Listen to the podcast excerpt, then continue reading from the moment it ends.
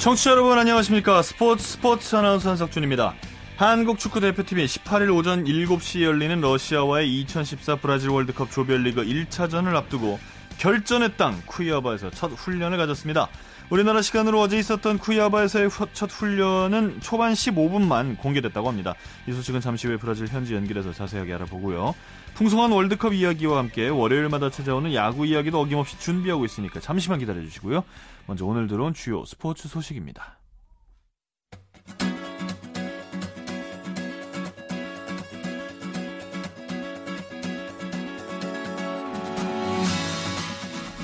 터키 안탈리아에서 열린 세계 양궁연맹 3차 월드컵 리커브 여자부 개인전 결승에서 장혜진 선수가 중국의 청밍을 세트 점수 6대2로 꺾고 국제대회 개인전에서는 처음으로 1위에 올랐습니다.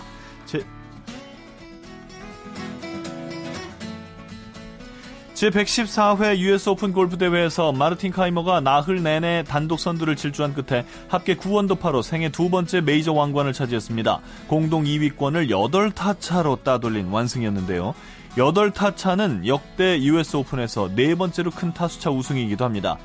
한편 재미동포 케빈 나은 3오버파로 공동 12위에 올랐고 노승열은 12오버파 공동 52위로 대회를 마쳤습니다. 미국 프로농구 NBA에서 샌안토니오 스퍼스가 통산 5번째 정상에 올랐습니다. 샌안토니오는 NBA 챔피언 결정전 5차전에서 104대 87로 마이애미 히트를 완파하며 우승을 확정지었고 챔피언 등극을 결정지은 5차전에서 22점을 넣고 리바운드 10개를 잡아낸 3년차 포워드 카와이 레너드가 생애 처음 최우수 선수로 선정됐습니다. Put your flags up in the sky.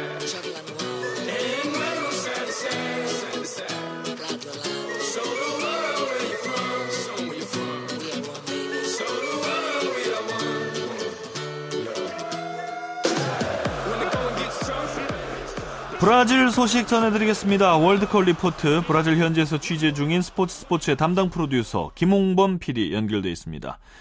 김홍범 PD 지금 쿠이아바에 계신 거죠? 네, 저는 지금 대한민국 대표팀이 16강에 가기 위해선 가장 중요한 고비가 될 첫 경기 장소 쿠이아바에 있습니다. 네, 건강한 목소리 들으니 참 반갑습니다. 쿠이아바 날씨는 어떻습니까?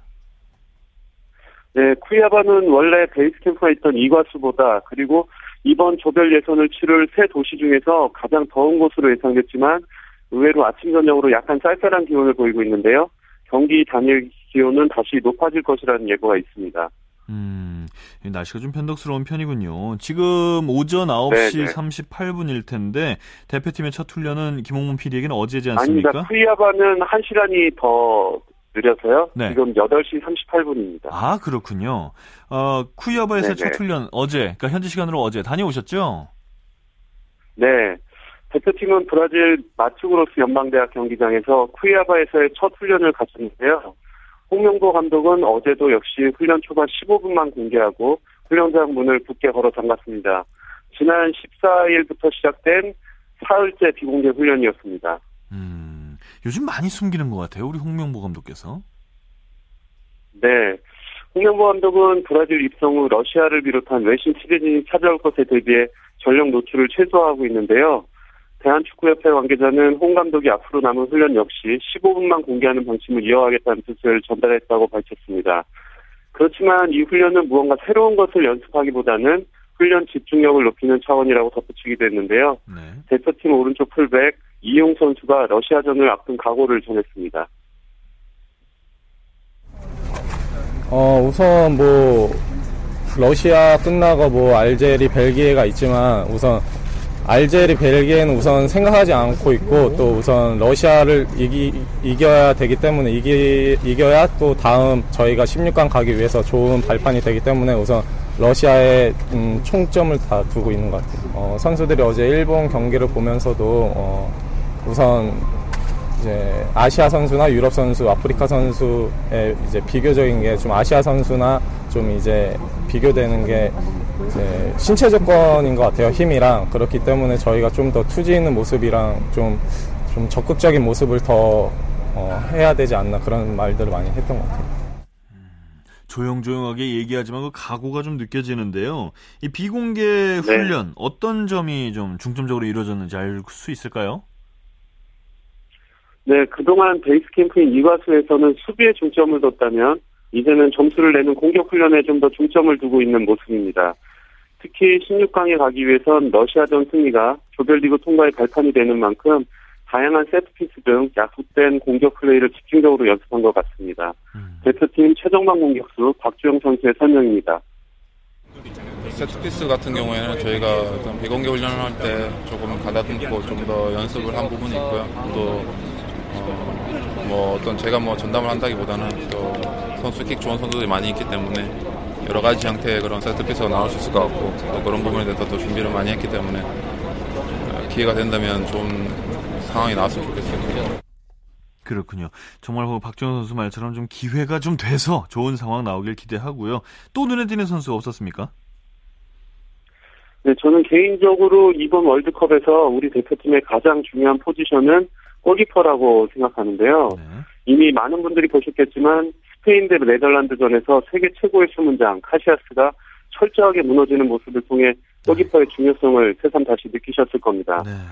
우리 대표팀도 평가전을 통해서 가장 아쉬운 대목으로 지목되는 부분이 골키퍼 포지션인데요. 네. 강력한 러시아의 공격진에 맞설 정동영 선수의 생각을 들어보시죠. 일단은 그 선수들도 헤딩이 강점이 있는 선수도 있고 분명히 또 충분히 득점도 충분히 문전에서는 특히 이제 유럽 선수들 러시아뿐만 아니라 유럽 선수들은 문전에서나 이탈리아 골 넣는 것처럼 강하게 때리는 이제 어느 순간에서도 때릴 수 있는 그런 능력들이 있기 때문에 그런 부분에서 좀 협력 수비도 필요할 거고 그 뒤에서도 좀 더 미리 생각하고 그냥 준비해야 될 것 같아요.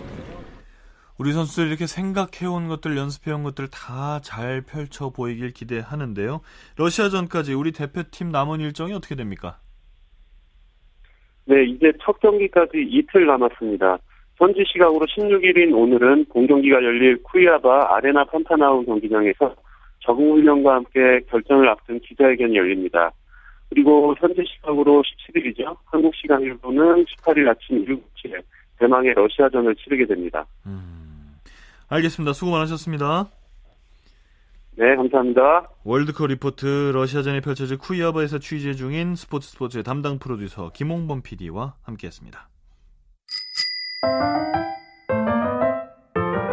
KBS 1라디오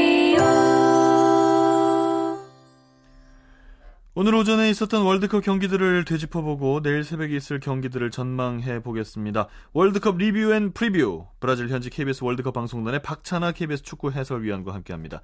안녕하십니까 박 의원님. 네, 안녕하세요. 네, 브라질의 월드컵 열기가 정말 이 초반에 무승부가 안 나오면 좀 재밌거든요. 그래서 열기가 뜨거워질 것 같은데 현지 분위기 어떻습니까?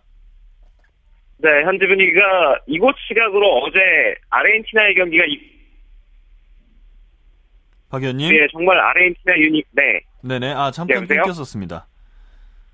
네, 이곳 아르헨티나 경기가 어제 히오데자네이루에서 펼쳐졌는데요. 네네. 거리에 아르헨티나 유니폼을 입은 관중들이 정말 많았습니다. 그래서 지금이 월드컵이 치러지는구나. 아르헨티나 경기가 이곳에서 열리는구나 느낄 수 있었습니다. 그렇군요. 아르헨티나와 보스니아 헤르체고비나의 경기는 저희 스포츠의 원래 MC이기도 한 이광용 아나운서가 중계를 했지 않습니까? 네, 그렇죠. 네, 이 경기 이야기도 좀 해봐야 될 텐데 오늘 새벽에 2조 2경기와 F조 1경기가 있었습니다. 2조는 예상했던 대로 끝났네요. 네, 2조는 프랑스와 스위스로 승리로 끝났습니다. 그런데 스위스는 경기가 쉽지만은 않았어요. 후반 추가 시간에 극적인 역전골을 터뜨리면서 2대1로 이겼고요. 프랑스는 예상대로 온두라스의 아주 넉넉한 승리를 챙겼습니다. 아침에 저는 스위스 경기 보고 있다가 당연히 이제 끝났다, 비겼다라고 생각하는 순간 골이 들어가더라고요. 깜짝 놀랐습니다. 네, 그렇죠. 네. 네. 반면에 프랑스, 아트사커 부활하는 겁니까? 네, 프랑스는 이번 대회 전력이 아주 탄탄한 팀입니다. 그래서 프랑스를 다크호스라고 얘기하기는 좀 어폐가 있을진 모르겠지만 뭐 확실한 다크호스 후보긴 하거든요. 네. 일부 부상 선수가 빠져나가긴 했습니다만 여전히 탄탄한 전력을 갖추고 있다는 것을 보여주기도 했고요. 네. 경기를 좀 더 치러봐야 되겠습니다만 온드라스와의 경기에서 보여준 프랑스의 조직력, 균형감이라면 이번 월드컵 훨씬 좋은 성적을 거둘 수 있을 것 같습니다. 프랑스의 최고의 스타 리베리가 부상으로 엔트리에서 제외가 됐기 때문에 사실 우리의 목소리가 컸는데 카림 벤제마 선수가 아주 날았어요, 정말. 네, 벤제마 선수는 경기 끝나고 아마 본인이 해트트릭을 했을 거라고 생각했을지도 모르겠어요. 사실 저도 그렇게 생각했습니다, 보면서. 그렇습니다. 네. 이번 월드컵에서 그 골라인 판독 기술이 사용이 되는 첫 번째 월드컵인데 그 장면을 그 기술을 사용할 수 있는 장면을 우리가 볼 수 있었습니다. 벤제마가 두 골 터뜨리고 바야데라스 골키퍼의 자책골로 기록된 두 번째 골도 사실상은 벤제마 선수가 만들어낸 장면이었거든요. 벤제마가 있고 그 리베리 선수가 빠졌습니다만 앙투안 그리에즈만이라는 대안이 있습니다. 그리고 프랑스 미드필더들이 워낙 탄탄한 선수들로 갖춰져 있기 때문에 쉽게 무너지지 않는 팀, 그리고 또 공수 균형이 상당히 잘 맞아떨어진 모습이었죠. 잠시만, 축구가 상대적인 거라 또 강팀이랑 붙으면 어떻게 달라질지 모르겠습니다만 아무튼 오늘 아침 경기는 정말 좀 완벽하다는 느낌이 들었습니다. 이 스위스 대 에콰도르의 경기는 어떻게 평가하시나요? 네, 스위스와 에콰도르의 경기는 이번 월드컵의 공통적인 특징이 몇 가지가 있는데요. 마지막까지 포기하지 않는 팀이 승리를 가져간다. 그리고 네. 체력적으로 잘 준비되어 있는 팀이 좋은 성적을 낼 수 있다. 이 두 가지 공통점이 있거든요. 역시 스위스가 그 두 가지를 모두 다 잘 보여줬습니다. 에콰도르가 선취골을 넣고 앞서갔지만 조금 일찍 주저앉았어요. 지나치게 수비적으로 남은 시간들을 보내려 하다 보니까 결국에는 체력적으로 빨리 떨어졌고 스위스는 체력적인 준비가 잘 돼 있었습니다. 특히 후반 추가 시간에 골 터뜨리는 모습을 보면은 아래쪽에 내려 있다가 선수들이 일사불란하게 전방으로 넘어가는 모습을 볼 수가 있었거든요. 그만큼 스위스가 이번 월드컵을 잘 준비했다고 볼 수 있습니다. 그렇군요. 아르헨티나를 박찬아 위원께서 우승 후보 중에 하나를 꼽고 있지 않습니까? 보스니아 헤르체고비나와의 경기 어떻게 보십니까?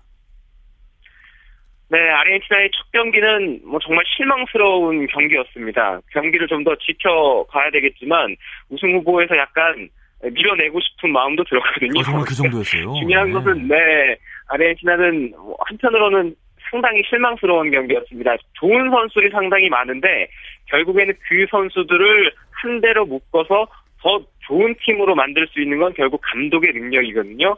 네, 남미의 선을 치르면서도 그랬고 또 이번 월드컵 첫 경기까지만 봤을 때 차베아 감독의 능력은 선수들을 하나로 깨워서 이 선수들이 가진 것 이상으로 만들어내기는 좀 두고 봐야 될 일인 것 같다, 이런 느낌이 들었습니다. 그렇군요.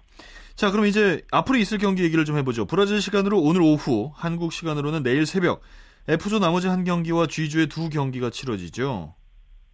네, 그렇습니다. F조 이란과 나이지리아의 경기가 있고요. G조는 D조만큼 죽음의 조인데 독일과 포르투갈이 첫 번째 경기부터 맞대결합니다. 대단하네요. 그리고 가나와 미국의 경기도 있습니다. 네, 정말 가나와 미국도 쉽지 않은 팀들이다 하는 생각이 들지만 독일과 포르투갈 이렇게 네 나라가 한 조라고 하니 참 정말 운도 없다고 해야 될까요? 먼저 열리는 독일과 포르투갈의 대결 어떻게 예상하십니까? 네, 독일과 포르투갈의 경기는 독일은 이번 월드컵 우승 후보고요. 포르투갈은 항상 메이저 대회의 복병, 다크호스입니다. 네, 독일은 역시 첫 경기부터 탄탄한 전력을 보여줄 것 같은데 문제는 포르투갈의 크리스티아노 호날두가 부상에서 완쾌가 됐느냐의 여부가 중요할 것 같아요. 네, 독일도 로이스가 부상으로 이번 월드컵 참가를 못하지만 대안이 충분합니다. 하지만 포르투갈은 호날두가 빠져나가게 되면 타격이 정말 큰 팀이거든요. 그래서 정상적인 전력이냐 그 여부가 오늘 경기의 키포인트입니다. 외질과 호날두의 대결은 어떻게 보시나요? 네, 메수트 외질 선수는 레브 감독이 이미 독일은 11명의 선발 선수 명단을 예정했습니다. 네. 외질 선수는 일단 선발 라인업에 이름을 올리지는 못했는데요. 언제든지 교체로 투입이 될 수가 있고요. 호날두 선수의 출전 여부는 조금 기다려봐야 될 것 같습니다. 외질 선수가 선발이 아니군요. 가나와 미국의 경기는 어떻게 예상하십니까?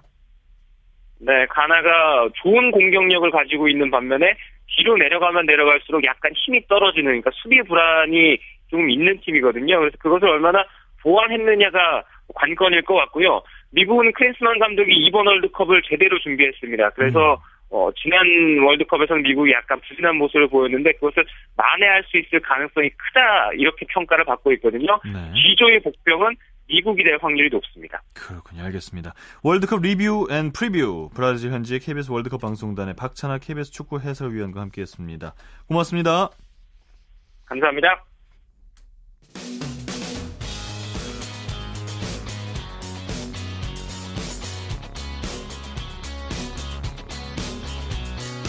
따뜻한 비판이 있습니다. 냉철한 분석이 있습니다. 스포츠 스포츠. 월요일 찾아오는 재미있는 야구 이야기, 야구장 가는 길 시간입니다. 일간스포츠의 유병민 기자와 함께합니다. 어서 오십시오. 네, 안녕하세요. 네, 자, 이 뭐 정말 월드컵이라 축구에 모든 관심이 집중되고 있지만 네. 이 아시안 게임의 예비 엔트리는 또 관심을 가질 만한 내용이네요. 네, 그렇습니다. 오늘 그 한국 야구위원회가 그 기술위원회를 열고 인천 아시안 게임에 참가할 1차 예비 엔트리 60명을 발표를 했습니다. 네. 오늘 김인식 기술위원장과 김재박, 이순철, 차명석 기술위원이 참석을 했는데요. 60명 가운데 포지션별로 투수 28명과 포수 4명, 그리고 야수 25명, 지명타자 3명으로 이렇게 구성이 됐습니다. 제일 궁금한 건 얼마나 많은 군 미필 선수가 포함이 됐느냐, 이거거든요. 아시안게임이 아무래도 병역 혜택이 가능한 유일한 대회인 만큼 그 많은 관심이 모아지고 있는데요. 네. 오늘 그 발표된 1차 예비 엔트리 60명 가운데 17명의 선수가 군 미필자가 있습니다. 구단별로 보면 NC가 이재학, 김태군, 박민우, 나성범, 우리 기아가 심동섭, 안치용, 나지완, 삼성이 차우찬, 김상수, 두산이 윤명준, 오재원, 그리고 넥센이 한현희, 김민성, 롯데에서 황재균, 손아섭, 한화, 이태양, LG, 유원상이 주인공인데요. 유일하게 SK는 미필 선수가 없습니다. 아, 그렇습니까? 네. 네. 그럼 SK, 그렇군요. 그러면 뭐 예상보다는 좀 올드보이들, 그러니까 말하자면 기존 선수들의 발탁이 좀 많다는 얘기인가요? 네, 그렇죠. 이제 지명타자 부분에 이승엽과 홍성은, 또 투수에는 배영수, 송승준 등 베테랑 선수들이 많이 합류가 됐습니다. 아무래도 또 내야수에는 하나의 김태균과 정근우도 포함이 됐는데요. 아무래도 국제대회에서는 팀의 중심을 잡아준 그 베테랑 역할이 굉장히 중요하기 때문에 군 미필 선수의 병역 혜택도 중요하지만 팀 전체적인 밸런스를 생각하면은 그 올드보이들도 반드시 필요하다고 볼 수 있습니다. 특히 이제 류진일 감독 같은 경우에는 국제대회에서 좀 좋은 성적을 거두지 못했거든요. 아시아 시리즈도 그랬고 WBC 때도 그랬고요. 그렇죠. 이번 아시안 게임을 벼르고 있기 때문에 최고의 전력으로 나서겠다는 각오를 보이고 있습니다. 아, 정말 그런 느낌이에요. 유중일 감독이 그런 사정이 있어서 그런지 몰라도 뭔가 이 군미필을 해결해주겠다는 쪽보다는 어떻게든지 명예회복을 하겠다, 정말 우승을 하겠다, 이런 느낌이 좀 많이 드는데 네. 오늘 아무튼 선발된 예비 엔트리는 60명이고요. 이 중에 몇 명이 남게 되는 겁니까? 네, 일단 기술위원회는 7월 중순에 60명보다 조금 줄어든 그 숫자로 2차 예비 엔트리를 발표합니다. 네. 그리고서 이제 7월 말에 최종 엔트리 24명을 확정 발표할 예정인데요. 일단 오늘 김인식 기술위원은 프로 선수로 23명, 그리고 아마 선수로 1명을 뽑을 예정이라 했고요. 그리고 구체적인 포지션은 나중에 결정한다고 했습니다. 그렇군요. 아, 근데 뭐 타력도 타력이지만 사실은 투수력이 좀 불안합니다. 요새 워낙 한국 프로야구가 타고 투저라. 투수 어떨까요? 네, 그렇습니다. 지금 대표팀 마운드가 정말 비상인데요. 네. 특히 이제 뭐 선발뿐만 아니라 뒷문을 책임질 마무리도 지금 확실치 않습니다. 네, 오승환이 일본 무대로 진출을 하면서 대표팀 합류가 어려운 실정인데요. 9개 구단 마무리 가운데 한 명이 대표팀 뒷문을 책임져야 하지만 최근 마무리들이 집단으로 무너지면서 순환 시대를 겪고 있는 만큼 상황이 쉽지 않아 보입니다. 네, 정말 뭐 누가 그렇게 될지, 마무리를 하게 될지, 또 마무리를 맡아서 깔끔하게 마무리 역할을 할지 정말 궁금한데 왜 이런 현상이 자꾸 반복되는 겁니까? 일단 김인식 위원장은 그 마무리 투수들의 피로 누적을 좀 얘기하고 있어요. 지금 올 시즌 지금 3달째 진행되고 있는데 불펜 전력들이 전체적으로 약화되면서 마무리가 9회가 아니라 8회 1사 또는 8회 2사 등판하는 경우가 많아지고 있습니다. 많긴 했죠. 예, 그러다 보니까 이제 불펜들이 그 피로가 누적되면서 부진으로 이어지다 보고 있는데 김 위원장은 마무리 투수들이 그 부진해지면, 그러니까 피로가 누적되면서 초구 스트라이크 비중이 굉장히 떨어진다고 해요. 그러면서 주자를 내보내게 되고 결국은 안타를 맞고 볼넷 내주면서 스스로 무너지는 이런 경향을 보이고 있다고 설명했습니다. 그러게 말입니다. 요새는 마무리 투수가 올라와도 경기가 끝난다는 느낌이 잘 들지 않으니. 실제로 지난 주중에 LG와 SK가 맞붙었는데 네. LG의 봉중근 선수가 먼저 무너졌고 네. SK가 앞선 상황에서 박 선수마저 무너져가지고 결국 승부가 연장까지 가는 일이 벌어지기도 했습니다. 그러게 말입니다. 자, 그리고 오늘 또 레전드 중에 한 명이 되려나요? 롯데자이언츠의 영원한 캡틴 조성환 선수가 은퇴를 선언했습니다. 네, 롯데 팬들에게는 뭐 영원한 캡틴이라고 불리고 있죠. 베테랑 조성환이 정근 그라운드와 작별을 했습니다. 롯데는 오늘 오전에 베테랑 내야수 조성환이 현역에서 은퇴한다고 알렸는데요. 은퇴식은 오늘 8월 중에 홈 경기가 열리는 날 있을 예정입니다. 그렇군요. 참 롯데 이루수라고 하면 박정태 선수 이후에는 이 조성환 선수가 딱 떠오르는데 롯데에서만 뛰다가 은퇴를 하는 거죠? 네, 그렇습니다. 조성환은 1999년에 롯데 입단 후에 16년 동안 유니폼을 갈아입지 않고 롯데맨으로서만 선생활을 했습니다. 프로 통산 1032경기에 출장해서 타율은 2할 8푼 4리, 44개의 홈런과 329타점을 기록했는데요. 무엇보다 뛰어난 리더십으로 그라운드 안팎에서 신망이 두터웠습니다. 롯데 구단 역사상 가장 오랜 기간인 4시즌 동안 주장을 맡은 이유기도 하고요. 네. 또 팬들은 또 이런 조성환을 보고서 조성환 플러스 캡틴을 묶어서 조캡이라는 별명도 붙여줬습니다. 근데 왜 은퇴를 결정했나요? 제가 이제 지난 주중에 부산에 가서 만나고 왔거든요. 아, 그러셨어요? 네. 네, 가장 궁금했던 사항이 왜 은퇴를 결심했냐 물어봤는데 일단 본인은 신체적으로 문제가 생겼다고 해요. 시력이 많이 안 좋아져가지고 교정 수술을 해도 이게 회복이 좀 안 된다고 하더라고요. 그런데 이제 조성환 선수가 2008년과 2010년에 네. 사구에 머리에 맞는 경우가 있었습니다. 네. 이게 영향이 있었냐 했더니 단언질 수는 없지만 영향이 있던 것 같긴 하다. 본인이 좀 사구에 대한 트라우마가 좀 있었다라고 얘기했는데 결국 또 마지막에 하는 말이 결국은 내 책임이다. 내가 극복하지 못했기 때문에 이렇게 된 거기 때문에 뭐 투수를 원망하거나 그러진 않겠다라고 얘기했습니다. 그랬군요. 그때 정말 얼굴 광대뼈였던가요? 네, 광대뼈가 함몰됐었죠. 맞았던 그런 기억이 납니다. 은퇴 후의 계획은 뭐랍니까? 일단 남은 시즌은 팀의 원정 기록원과 전력 분석으로 함께할 예정입니다. 그러면서 이제 경기 보는 눈을 좀 키운다고 해요. 네. 그리고 내년에는 이제 코치 연수를 가서 뭐 롯데든 어딘간에 이제 코치 생활을 할 것으로 보입니다. 네. 자, 이 팀들 간의 경기가 점점 재밌어지는데 이번 주 어떤 경기들이 관심을 모으고 있습니까? 네, 일단 이번 주에는 경남 라이벌이죠. 롯데와 NC가 주중 3연전에서 맞붙습니다. 롯데는 올 시즌 NC만 만나면 유독 약한 모습입니다. 시즌 전적이 1승 4패로 밀리고 있는데요. 네. NC와 3연전 이후에 4일 휴식을 취하는 만큼 총력전을 한다는 각오입니다. 또 잠실에서는 서울 라이벌이죠. LG와 두산이 맞붙습니다. 네. LG가 지난 주말에 SK를 상대로 우세 3연전을 거두면서 상승세를 타고 있는데 두산이 LG의 기세를 꺾을지 관심이 모아지고 있습니다. 그렇군요. NC가 NC가 롯데에게만 강하다기보다는 그냥 NC가 그냥 강팀이 됐어요. 정말 강한 것 같습니다. 네, 예. 그러게 말입니다. 알겠습니다. 자, 월요일마다 찾아오는 야구 이야기 야구장 가는 길 일간스포츠의 유병민 기자와 함께했습니다. 고맙습니다. 예, 고맙습니다. 자, 스포츠 오늘 준비한 소식은 여기까지입니다. 오늘 새벽에 잠시 후에 이어질 축구 중계 여전히 KBS와 함께해 주시길 부탁드리고요. 내일은 또 다른 재밌는 스포츠 소식으로 여러분 찾아뵙겠습니다. 지금까지 한석준이었습니다. 스포츠.